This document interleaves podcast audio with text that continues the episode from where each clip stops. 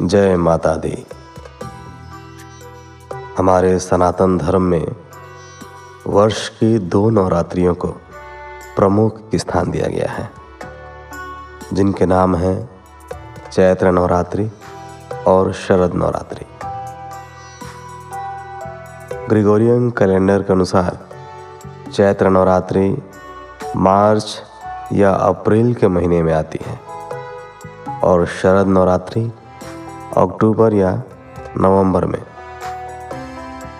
अभी मार्च के महीने में आने वाली है चैत्र नवरात्रि। और इस वीडियो में हम आपको चैत्र नवरात्रि से संबंधित कुछ ज़रूरी जानकारियाँ देंगे।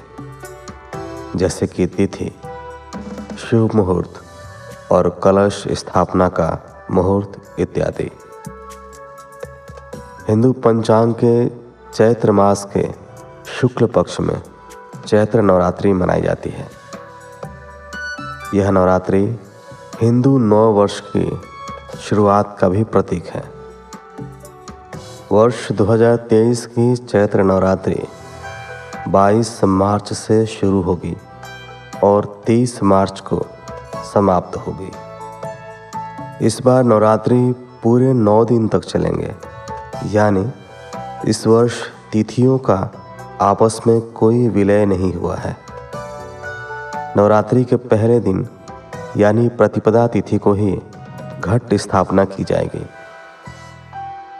घट स्थापना, यानी कलश स्थापना का शुभ मुहूर्त 22 मार्च 2023 की सुबह छः बजकर तेईस मिनट से शुरू होकर सुबह सात बजकर बत्तीस मिनट तक रहेगा, जिसका अर्थ है कि आपके पास कलश स्थापना करने के लिए कुल एक घंटे नौ मिनट की अवधि रहेगी। वैसे तो प्रतिपदा तिथि की शुरुआत 21 मार्च 2023 को ही रात दस बजकर बावन मिनट से हो जाएगी। परंतु कलश स्थापना 22 मार्च को सुबह ही बताए गए मुहूर्त में होगी। कलश स्थापना करते वक्त आपको दिशाओं का भी विशेष ध्यान देना होगा। शास्त्रों के अनुसार घट स्थापना करते वक्त साधक का मुख पूर्व या उत्तर दिशा में होना चाहिए और कलश की स्थापना ईशान कोण में ही करना चाहिए। अर्थात उत्तर पूर्व कोण में ही करना चाहिए। इसी के साथ नवरात्रि के पहले दिन, यानी प्रतिपदा तिथि को पूजा पाठ के लिए एक शुभ योग भी बन रहा है। इस दिन शुक्ल योग और ब्रह्म योग का निर्माण हो रहा है। इस शुभ योग में पूजा पाठ करने से साधक की सभी इच्छाएँ पूर्ण होती हैं और उसके सारे दुख दूर हो जाते हैं।